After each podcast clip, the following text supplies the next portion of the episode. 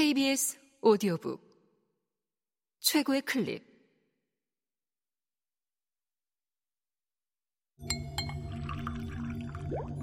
KBS 오디오북.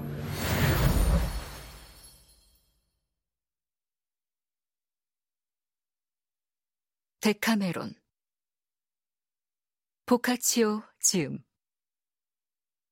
성우 김성희, 김희승, 장지민, 김다운 읽음 첫 번째 날, 첫 번째 이야기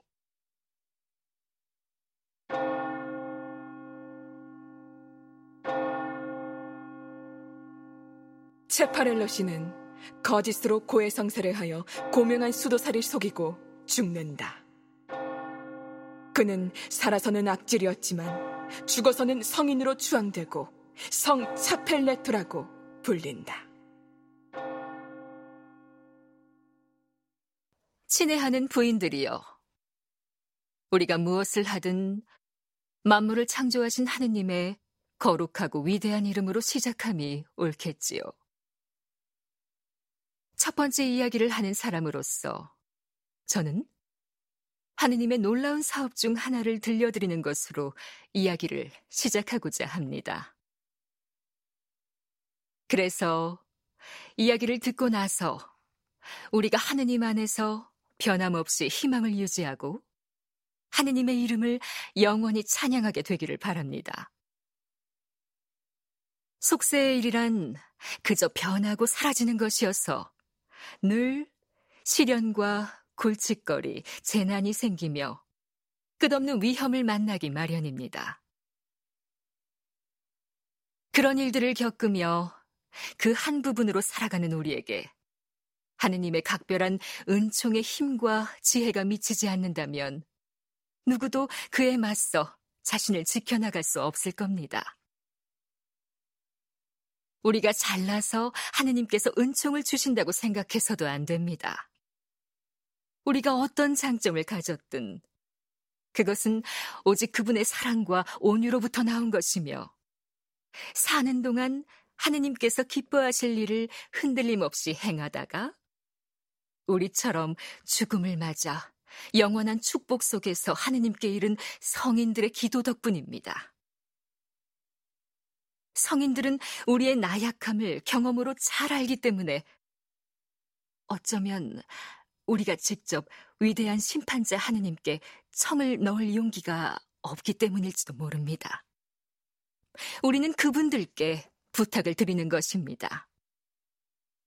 그러면서 우리는 관대하고 자유로우신 하느님을 더욱더 생각하게 됩니다. 인간의 눈은 신성한 지성의 비밀을 꿰뚫어 볼 수 없기 때문에 평범한 생각에 속고 어쩌면 하느님께서 영원히 추방하셨을지도 모르는 자를 하느님의 대변자로 오해하기도 한답니다. 그러나 무엇이든 다 아시는 하느님은 기도를 드리는 자의 무지나 죄보다는 그 순수한 동기를 더 살피심으로 마치 그 대변자도 하느님의 축복 안에 있다는 듯 하느님께 기도하는 자들에게 응답을 하시는 겁니다.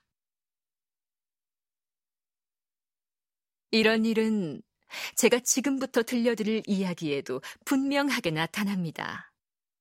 이렇게 자신있게 말씀드리는 것은 하느님의 판단이 아니라 인간의 판단에 관련된 이야기이기 때문입니다.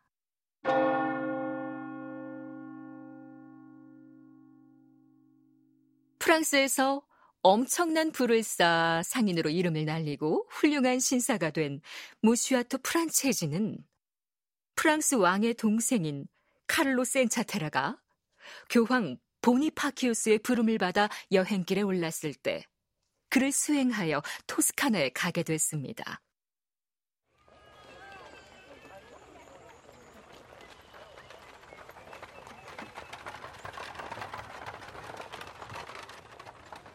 그런데 상인들이 흔히 그렇듯 여기저기 버려놓고 얽혀있는 여러 가지 일을 빠른 시간 내에 정리하기가 수월하지 않아서 그 일들을 여러 사람에게 넘겨주기로 했습니다.